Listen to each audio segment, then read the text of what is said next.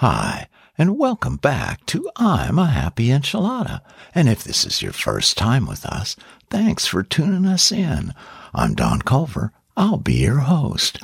Before we get into our topic for today, a quick reminder I'll be at Bands on the Blackwater in Milton, Florida this Friday night at 7 p.m. with Casey Carney. She's really great. And hey, the show's free, so bring a chair and come on. Also, next weekend, October 15th through 17th, I'll be at the Opelika Songwriters Festival in Opelika, Alabama. Go to Opelika Songwriters Festival 2021.com for more information and uh, We'll hope to see you there. It's going to be a great weekend of original music.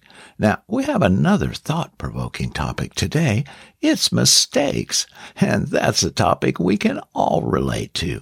We've all made mistakes, but it's important to own up to them and learn what happened. Now, I found a ton of good information online and you know, I don't want to overload you with information here, so feel free to go online and browse, as I've had to cherry pick what info to use for today's episode.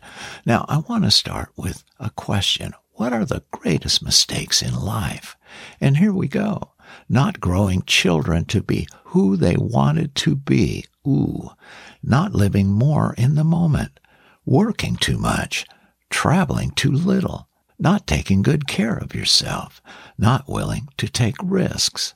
Well, that's quite a list. I related most to the first one on the list, not growing children to be who they wanted to be. I was raised with a parent with a preconceived idea of who I would grow up to be. It didn't end well for either of us, and there were resentments on both sides. Well, let's move on here. Here's another list of mistakes you need to forgive yourself as soon as possible. Money you wasted, time you wasted, friends you hurt, friendships you lost, love you lost, opportunities you missed. Whoa, I found myself relating to all of those. How about you? You know, living a full life would probably include having made all those kinds of mistakes and maybe even more. Agreed? Well, let's look into some ways we can fix what we can and learn to get over the rest, shall we? Okay, here's some tips for recovering from life's biggest mistakes.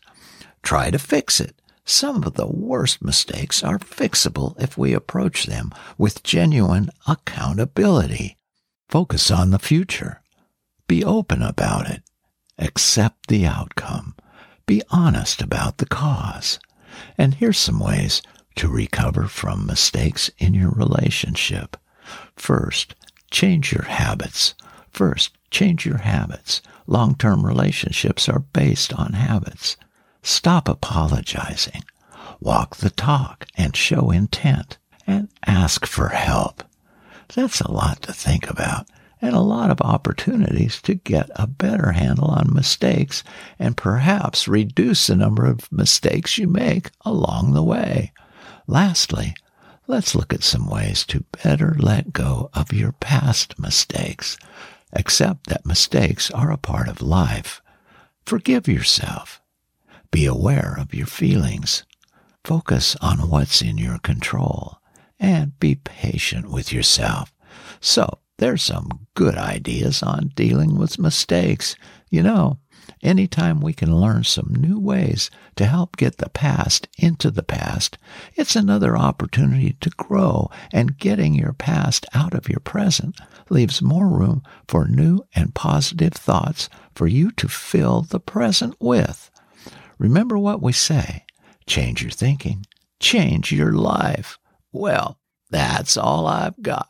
So, until next time, God bless and be a happy enchilada.